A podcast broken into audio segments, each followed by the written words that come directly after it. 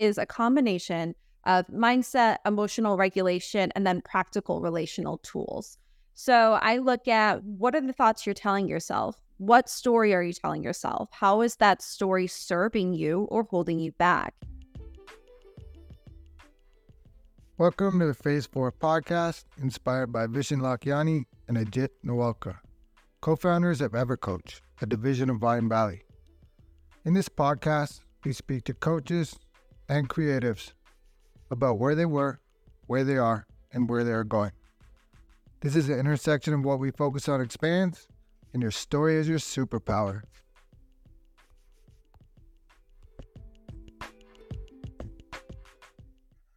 My guest today is Lucy Price, a relationship coach with a story to share.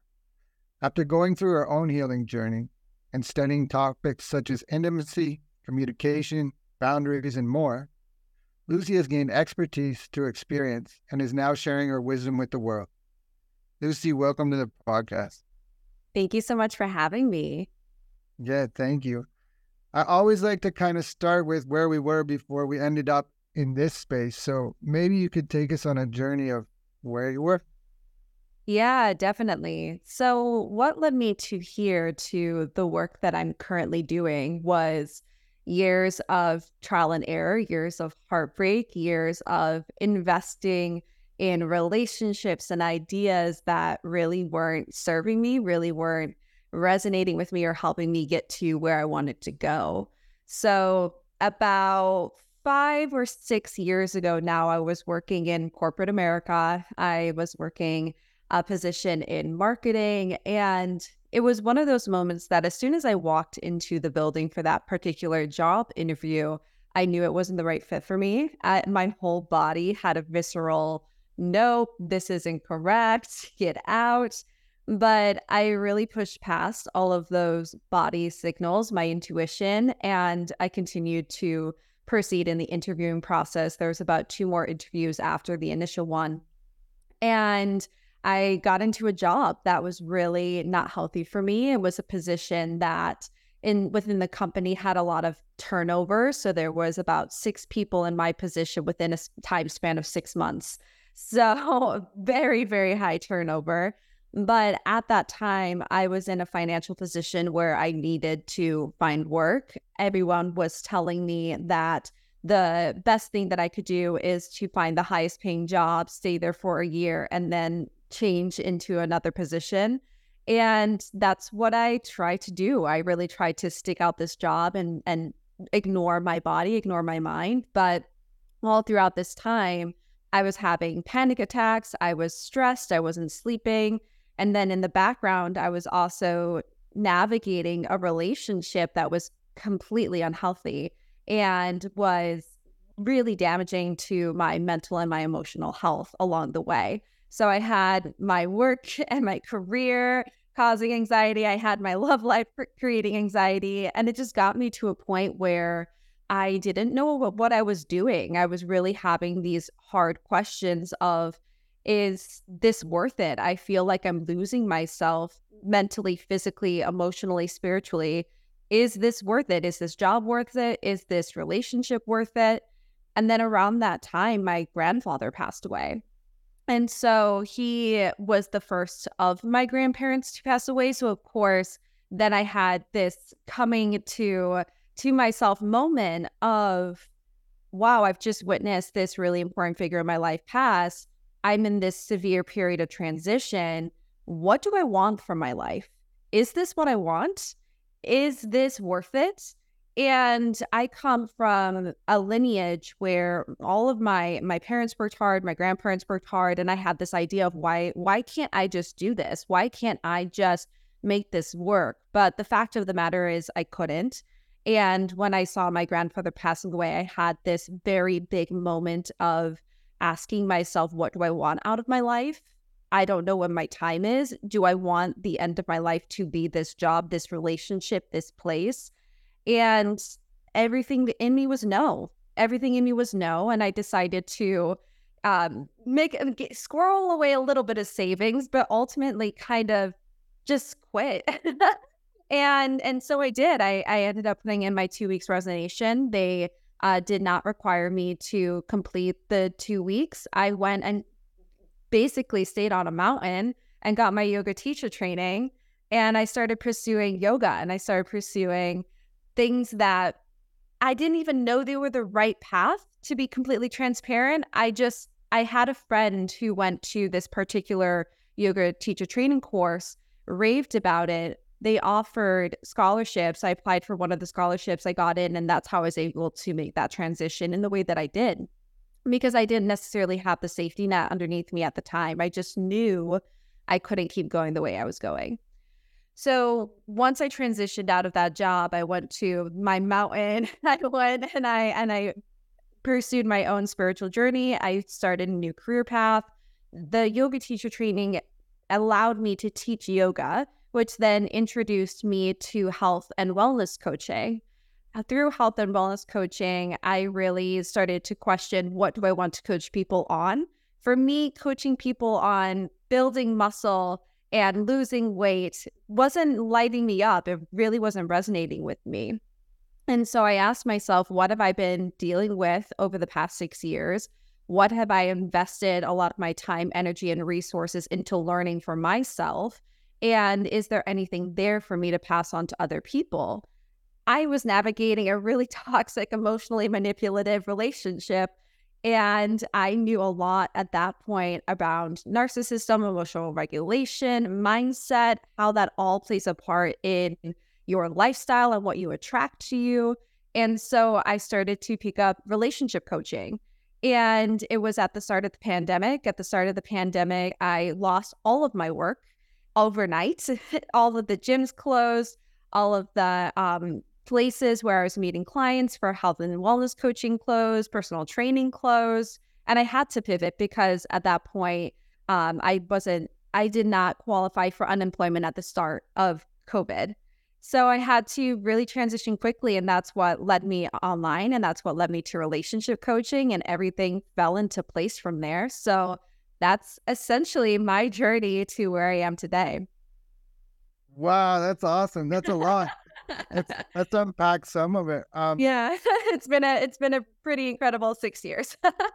sure. The the idea of like you knowing what you're or the you had a somatic feeling about this isn't right for me, but listening to people who love you, just want the best for you, and are just trying to help you, but really just don't know what you want.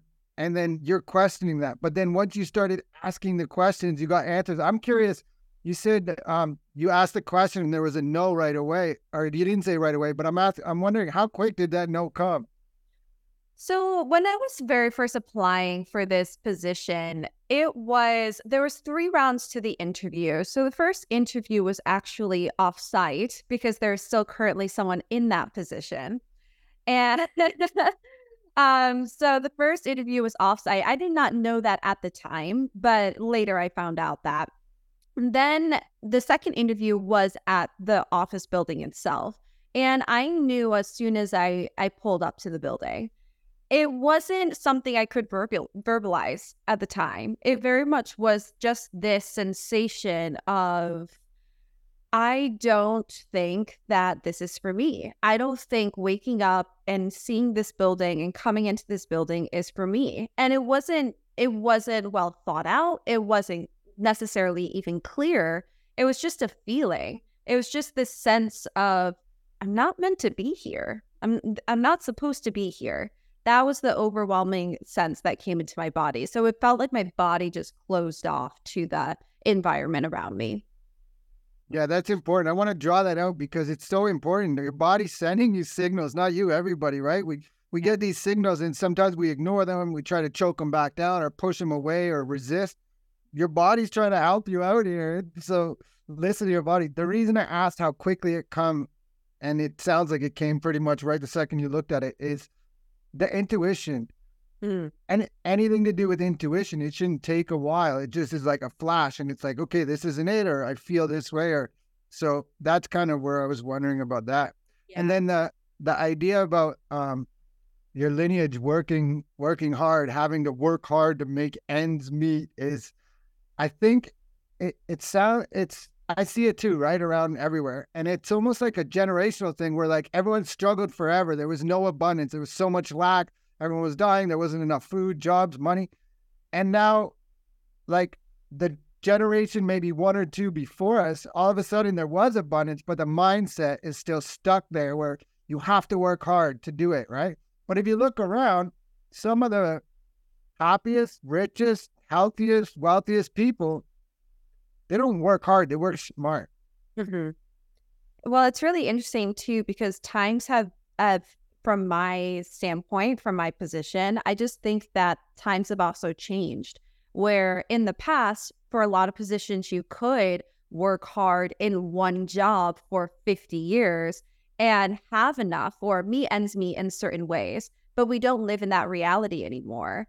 Now we live in the reality that if you are in the corporate world, you have to jump jobs. Otherwise, you're not going to get the increased salary. You're not going to have the different opportunities. So you might find a position that you love and really fulfills you. But if you want to make a different kind of income, you have to make changes to reflect that. So I also think that we live in a in a world where not only has our mindset changed because there is so much opportunity to think think smartly and ask yourself, how can I do this in a way that's smarter rather than is a higher energy or time expenditure? Um, I'm not sure I said that word right, but it's it's one of those things that are a time our lifestyle the way that our work is set up in our culture it is also different now than it was. And so not only ha- do, do the mindsets have to change but we also have to look at our reality and go it's just different now than it was 50 60 70 years ago. Yeah i agree. I I heard something about um, 50% of the jobs in the next 10 years aren't even invented yet and like mm-hmm. careers. And then another thing I read a while ago was that seven uh, MBA program enrollment is down 17% because mm-hmm. things change so quickly that people aren't willing to spend four years and all that money because halfway through their degree, it's gone. So yeah, we, definitely agree. So often, you know, you you go and you apply for a job and you don't even necessarily need that degree to get it.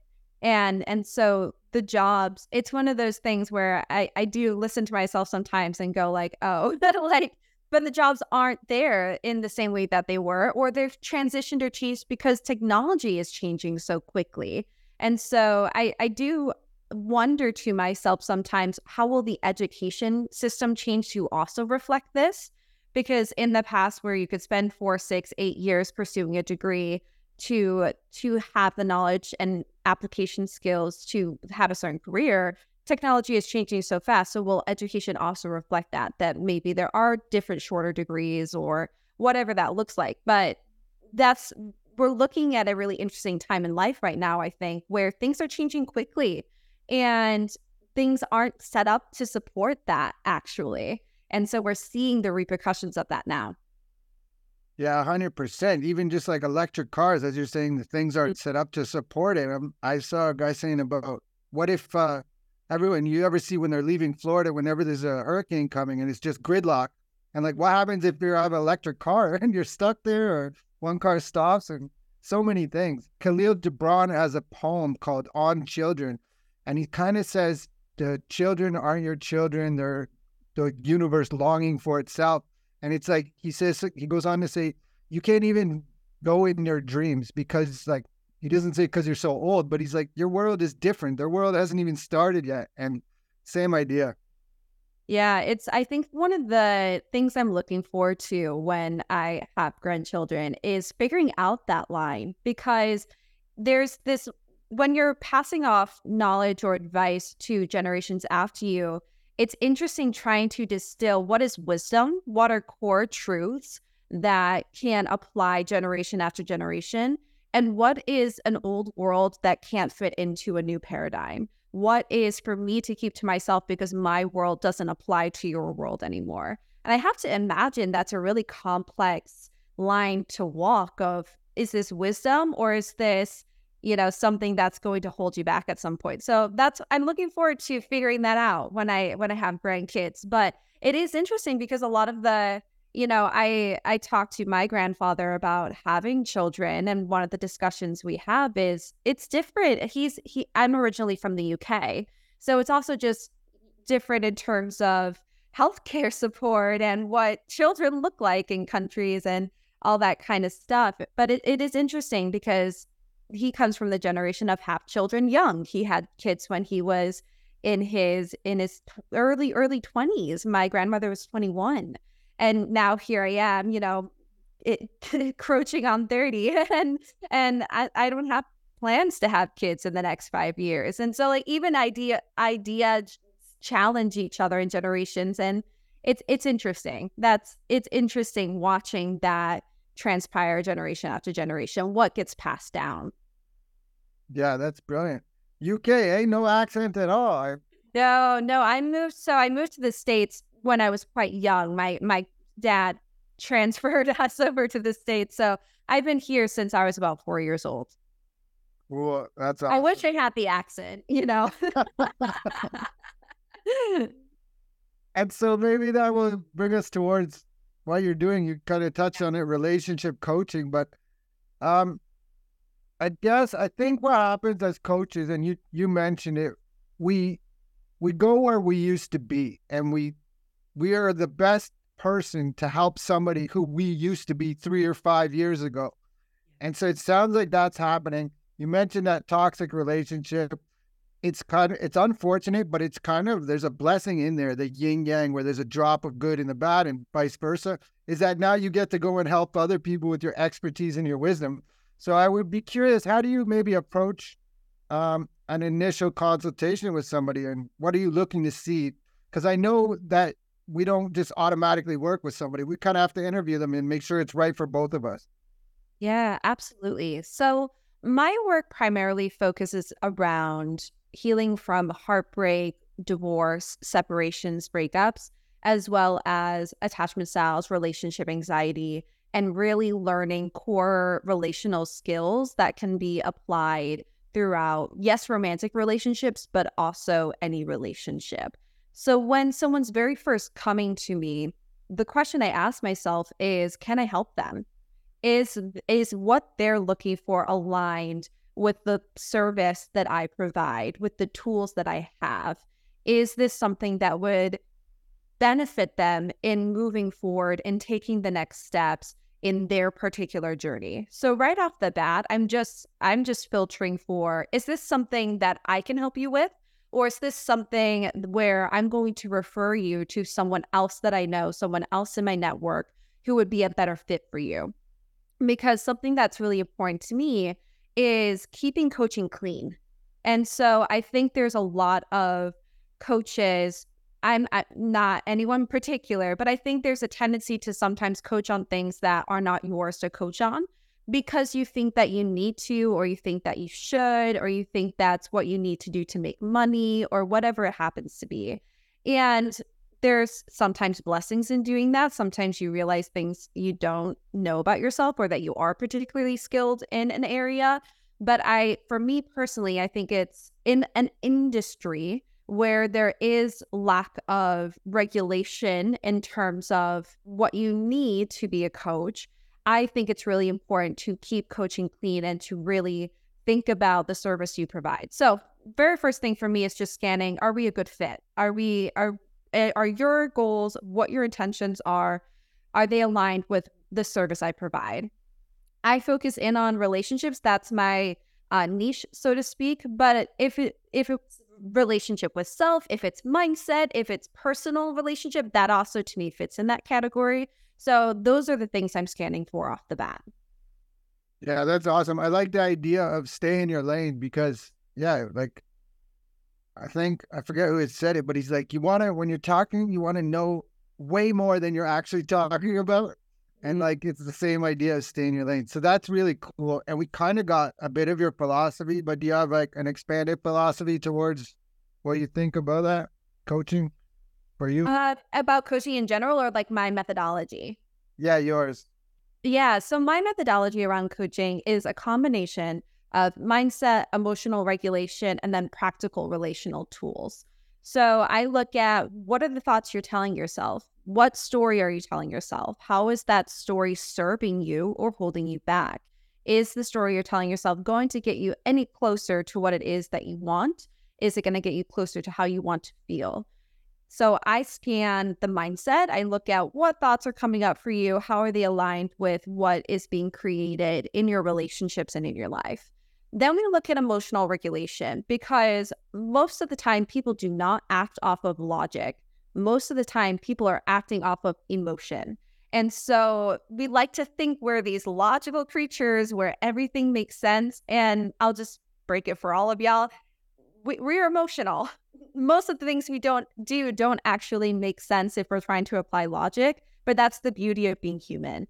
And so the reason why I find emotional intelligence to be so important is because if you are not regulated in your body, then you are going to behave and show up and act and speak in relationships in a way that you might regret, in a way that isn't actually how you want to show up.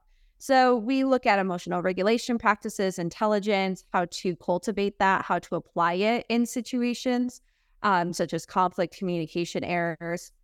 And then we get into the practical relational tools because having yourself set up is brilliant. Having your mindset, your emotional intelligence, having that all aligned is so important and fantastic. But relationships are not just you. You have a relationship with yourself. But if you're coming to me for relationship coaching, chances are you have a significant other, you have a heartbreak, you are dating, and that involves other people. And there are practical ways that you can build trust, set boundaries, communicate, navigate conflict with other people. And I think that's really important to keep in mind in relationship coaching. So I kind of have a trifecta that I work with, but I found it to be so incredibly supportive for my clients. So it's, it's working for me. Yeah, it's awesome. I love it. It's emotional intelligence. Daniel Goleman teaches us like that. Yeah, it's and you said it perfectly, right? We try to think that think our way out of it, and we're really we're just playing by emotion and not logic.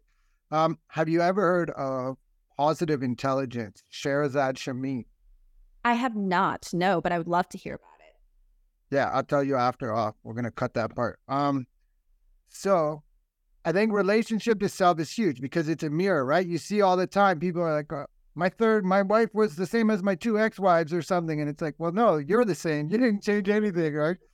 And mm-hmm. so the emotion, the patterns that were recurring, and you touched on the words, like you, the words that we say. One example that's really easy is like, I have to go get my kids from school, wherever. And it's like, no, you get to. You don't have to do it at all. You can move to Africa tomorrow if you want, but you mm-hmm. get to do it. And just the way we talk to ourselves and the voice in the head. So I definitely love. Oh, go ahead. Yeah, and the power of choice.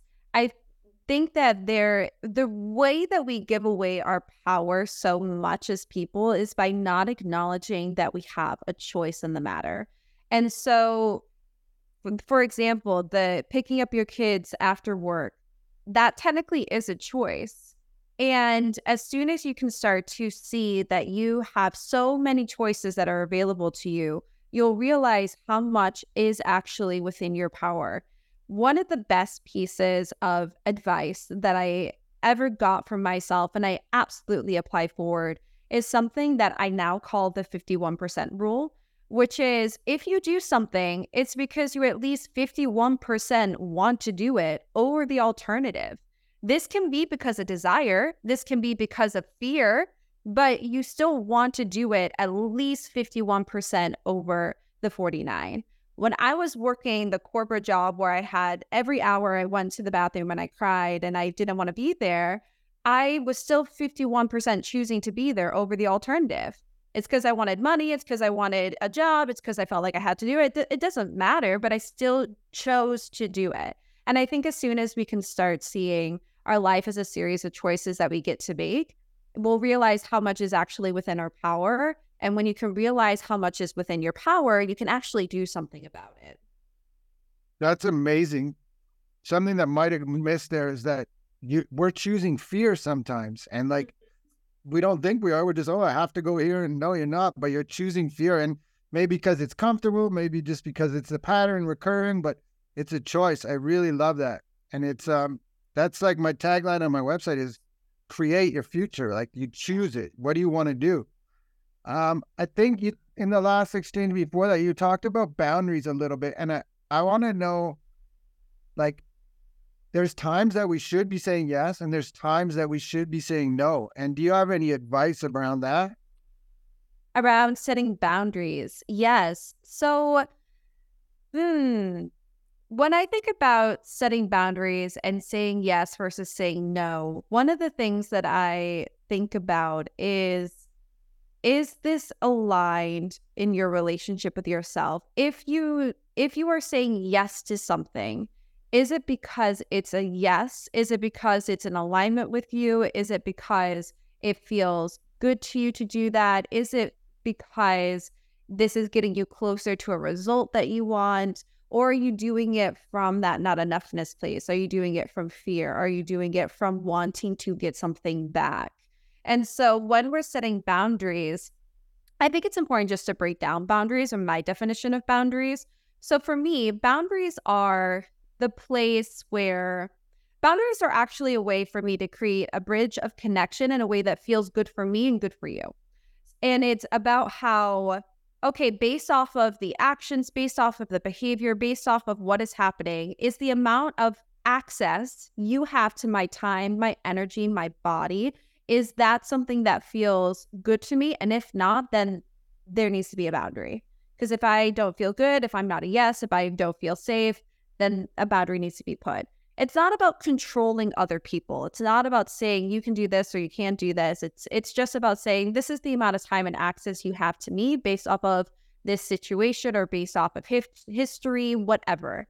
And so when we're we're thinking of like saying yes or people pleasing and and agreeing to requests, something that you have to think about is is it aligned with you?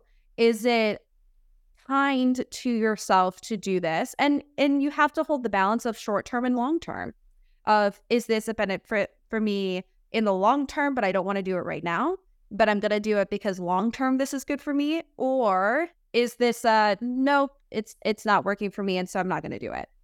But i have a rule of thumb which is give to give and re- receive to receive. If you're going to give time if you're going to give energy if you're going to give something of yours give it freely Give it without any expectation, give it without needing to get anything back, give it freely. And the reverse is true too, because we need to practice receiving.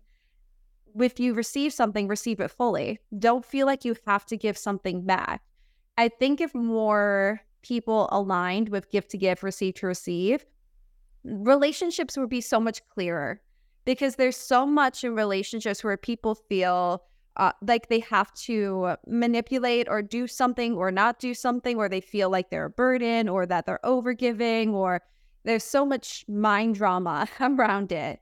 And the the way I see to clear it up is give to give, receive to receive. But do it if it feels aligned for you. And if it doesn't, that's the time to say no. There's so many nuggets. Whoever's listening to this, go back like to two or three minutes and just do that again because there's so many nuggets in there. And the the easy example for women.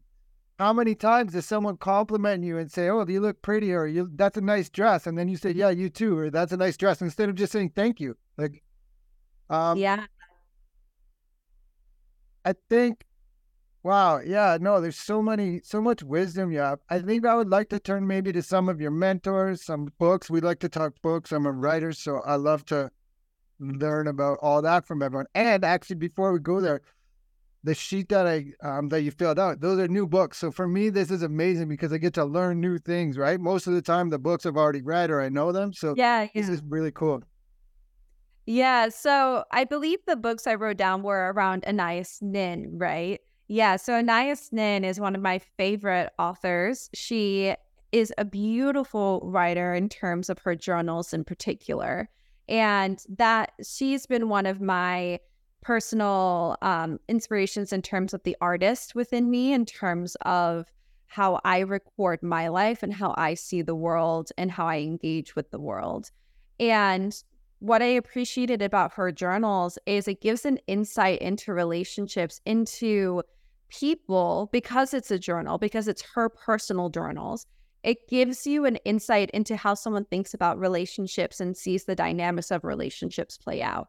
So I like it both in terms of the artist within me, but I also really enjoy her work in terms of witnessing the relationships that are going on in her life and what she thinks about them and how they're playing out. It's just a really interesting uh, poke into someone's psyche, which I I I really enjoy learning how people think and people work.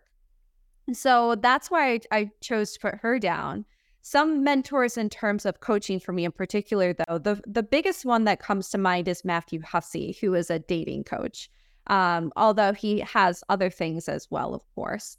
But I remember picking up his first book when I was a teenager or something like that, and reading his book, Get the Guy, I think it's called. Um, and it was one of the first dating books that I picked up. And it was the the practical tips that were in that book. I haven't picked it up in years. So I, I don't know what's I don't have it at top of mind, top of heart. But I remember those tools being so useful and so simple. And that's what really inspired me in my work was to keep the tools simple, keep the tools practical, because I think that I'm really driven in terms of my own mindset and my own like uh, spiritual practices, for example.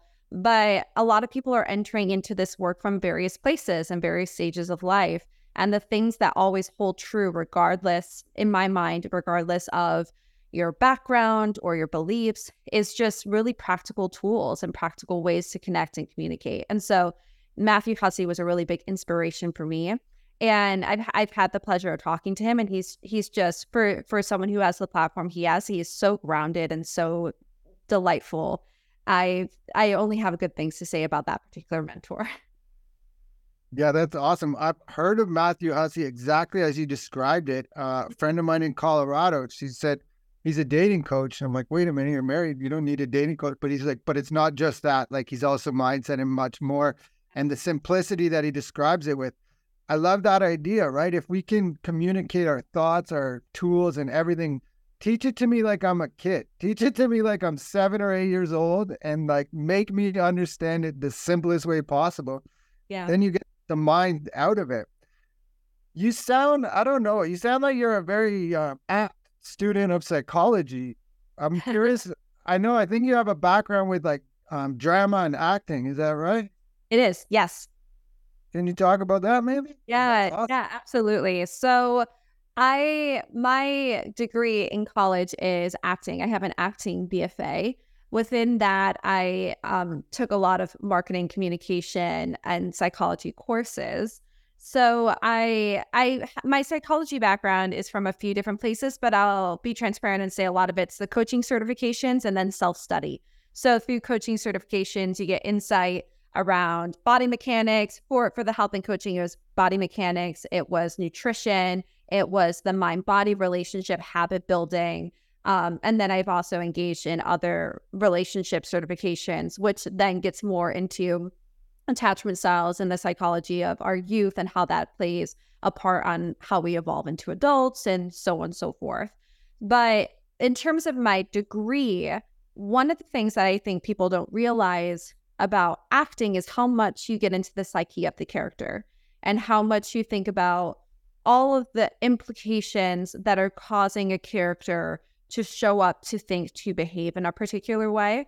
And so I actually think one of the benefits from my acting background into relationships is the bird's eye view of how is culture playing a role because in in theater you look at the culture of the time you look at the time period you look at the beliefs of the time period you look at what the expectations are in that society how the characters are relating to each other what the motives of the characters are and that's all happening in a play you take that, you transport it onto actual life, the same things are happening. We are implicated by our culture. We have certain social structures that allow us certain privileges or not. You know, there's a lot of dynamics going on. And so, from that perspective, I think there's massive strength in terms of relationship coaching today because I can just see those things playing out. I can see the ripple effect of society or of the relationships. But a lot of my psychology background is is self-study and going through certifications. Yeah, beautiful. There's I don't know if it, I think it's Denmark, one of those countries around there where mm. um, youth who uh, get in trouble in the courts or with the law, they give them the option. You can either go to jail or you can go to acting school. And the idea behind it is that the idea behind it is that they step into a different character and they see life differently, exactly the way you just described, where there's different times, different things, and the vernacular and everything's different. And it just takes them out of their normal, like whatever they're doing. And yeah. so the recidivism rates are really low. Um, I think it's oh, Denmark. Wow, I want to, yeah, I want to research that. That's very interesting. I'm very interested to read that. Yeah. And so as we wind down here, if this resonates with you, please like it, subscribe, share, share with a friend. If you're thinking of a particular friend that when I just said that, that's the friend that you need to share it with. There's so many nuggets in here and it's so awesome. And I always ask everybody this question. This is a phase four podcast. Mm-hmm. And phase four in the six phase meditation by Vishen Lakhiani is all about creating your future three years out. So where is Lucy Price three years from today? So Lucy Price three years from today, I expect myself to really be engaging more with writing for uh, like journals or magazines and getting more written work out there. I also see my, I have a podcast, I have um, my own, you know, systems at work, so to speak. So those will be a lot more developed in the next three years, certainly. And then I also see myself just with a beautiful, thriving practice and loving relationships at home and hopefully putting a few more um, pegs on the travel board, so to speak. So, yeah, three years out, I definitely see a lot. I see a lot more community work, though, a lot more community based work, a lot more people to people, because my work for the past three, four years over the course of the pandemic had been all virtual. So, I'm looking forward to having those touch points with physical written work as well as perhaps TV news, interviews, that sort of thing. That's beautiful. I agree. Yeah, we've all been looking through a screen and it's yeah. you can still connect, but it's a lot easier to read body language, see there's certain things you can't see. Um, I facilitate a group for chronic pain, anxiety, depression, and since pandemic, it's been online, and nobody wants to go back to the op the other way, and it's it's kind of difficult because you can only see from the head up, so you don't like it's it's a little harder to read people, right? But yeah, yeah. absolutely. And so I think before I ask my last question, maybe is there anything you want to share, any wisdom or anything we didn't talk about? Oh, I think that the thing that feels present is that a lot of the times we overthink and overcomplicate relationships when at our core, I think we all want very similar things. We just have different ways of getting it based off of our experiences. And so, if I have like one of the biggest invitations I have for relationships is to really think about where are you overcomplicating it? Like, where does it feel hard right now? And then ask yourself the question of, does it need to be this hard? What can I do differently? And just start questioning how you're showing up, how you're acting. Because most people want love and connection. Most people want to feel close to someone else. It's a human draw, it's a human drive. And so, with a lot of people wanting that and having different ways to get it, sometimes we just overcomplicate it. So, my invitation is just think about where might you be overcomplicating either your communications or your connections at this time? And how could you think about it or feel about it or act differently to support yourself in your relationships? Yeah, for sure. I think um, Everybody wants to be seen, heard, loved. And how are you showing up? That's what you said. You said, how are you showing up? So often I notice people say, this person did this or that's that. And like, is it them or how are you showing up to that particular part of your relationship? And how are you showing up for yourself too? Yes. Awesome. What do you think about the book, The Five Love Languages? So I I think that I have a few different thoughts around the love languages. I think the love languages are so powerful in opening up ways that you can connect with someone else and the ways that you can explore how you might connect versus they might receive love. So for the love languages itself, I think that's really powerful. I think it's really powerful to think about okay, so I grew up in a household where we never hugged each other unless someone died. So I'm not super into physical touch. And how can I like navigate that with a partner who is completely into physical touch, but maybe is lacking in words of affirmation because that wasn't present in their childhood or their experience. So just learning how can you learn different love languages because ultimately we all I think this is where I kind of step away from love languages. I don't I think we have primaries, but I don't think that we don't have all five love languages. And I think that sometimes with the love languages, people can get wrapped up in but I'm a gift giver or well I'm words of affirmation and I don't care about anything else and it's like I think we're actually more balanced than we realize. But I think we have tendencies towards certain love languages. And we just need to practice the other love languages. It's not that they're not in us, it's not that we can't do them, because I, I just think it's easy to get locked into the idea of like, well, I'm not a physical touch person, so that's just it, you know, and I can't change. It's just the way I am. I, I think that sometimes we can get trapped there. So I think they're really useful. I just think we have to be mindful of how we're engaging with them. Yeah, I agree, right? Because it's like, well, am I this? And then you try to, then you end up like it's a self fulfilling prophecy. Oh, I think I'm this one. And then you start living that way. And another thing I don't really like my own personal opinion about it is that it, you're, you're making it about someone else. Like, and again, it goes back to how are you showing up, right? It, you just show up and do your thing. And yeah, I get it. Like you're saying, you give examples, but I was just curious when you said that. And then as I'm thinking about that book, the, another one, men and women are very different, right? Where we do this. So men are from Mars. What's that? John Gray? Is it John Gray? Oh, men are from Ma- Mars, women are from Venus. I think that's the book you're thinking of. So here's the thing. I am whenever I hear this is something that plays with my brain. I don't know I both think men and women are different and I don't think they're different at all. And I, I, I, I'll just be transparent and say I struggled with this question um, of are men and women different, or because I think that society has tried to separate them for so long. Like I think like this is where I'm gonna get a little political, but I think that's kind of like partly the patriarchy of like, well, women are so different, and it's like, well, I don't know, are we? Like, are we really? There was, I I took a trip to Norway recently, um, and while I was there, my partner and I were looking at different weapons from the Viking era. And some of the plaques were talking about these swords and said, you know, this sword would have been for a woman. And we don't know if it was ceremonial or not. And my my boyfriend told me about an article he read in the the I think it was the New York Times.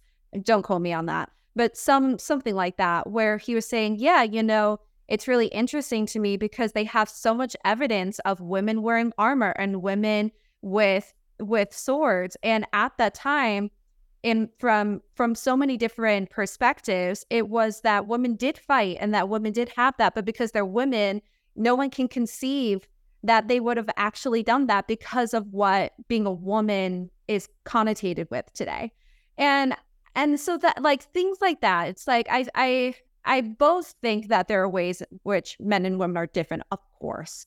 Um, hormonal cycles, for example. But I wonder how different they are really, because one of the one of the tropes is that women are more emotional than men. And I and I kind of always pause at that. I'm like, is that true? Or has crying been seen as emotional, whereas throwing a computer out of window is not seen as emotional because it's an acceptable emotion th- through our society?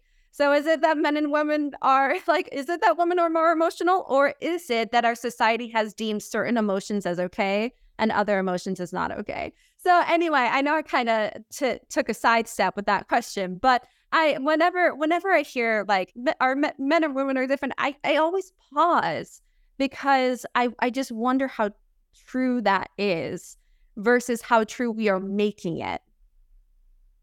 Yeah, I love that. That's a great example too, right? It's like, yeah, the anger, it doesn't, people skip it as an emotion, but yeah, you're just acting like a little child throwing a computer out the window or whatever. Yeah. That's great. Um, and then Norway, there was something there. Hmm. Oh, Vikings, women fighters. I forgot. That's okay. No worries. So, my final Oh, I I like your transparency about saying like I'm not sure about it. I think it's really important that if we don't know the answer or we're not sure, we just be honest instead of trying to make it up or Yeah. find the answer. It's and I think it's one of those questions to mull on too, because I I think that there's a lot of ways in which we're conditioned differently. There's lots of ways in which, yeah, there's certain mechanics, but there's also a lot of the ways in which men and women are just the same. And I and I think it's a it's one of those paradoxes. It's one of those things to just sit and contemplate for me because I don't think I'm ever going to have a yes, we're so different or not. I think it's a yes and. I think it's like a, you know, there are ways in which we are and there are ways in which we're not. And there's ways in which I fall into the woman stereotype and there's ways in which I don't. And, you know, I just think that it's way more complex than we ever allow it to be. Um, because humans want things to be simple. Like we we want to walk this balance of like being able to fit things in boxes, but also being able to be out of the box. So it's like um, humans are really interesting, but but that I think there are just certain questions that come up for me about life, about relationships, where I'm never going to have a set answer on, and I think this is just one of them. I love it. Um, I I meant to, I know I said I got a last question, but I forgot about your podcast. So can we just Yeah. touch on that for a minute quickly, or not quickly, but touch on that? Absolutely. Yeah. So I have a podcast called Shift Your Story. Over on the Shift Your Story podcast, we are revolving around relationships, but it's also some other topics such as like mindset and lifestyle and habit building. So it's a it's about how do you shift your own story for yourself? How do you shift the story in your relationship to yourself, in what you can achieve, and what your life looks like, and in how your relationships look and feel. That's awesome. And then my final question is, where can people reach you? Absolutely. So people can reach me either through my website, so www.shiftyourstory.net, or people can reach me through my social media. So you can find me on Instagram at lucy.m.price. You can also find me on on TikTok, on uh, YouTube on that username as well. Amazing. Lucy, I'm so grateful for your time today. So many gold nuggets and wisdom, and thank you so much. Thank you so much for having me. This has been such a pleasure.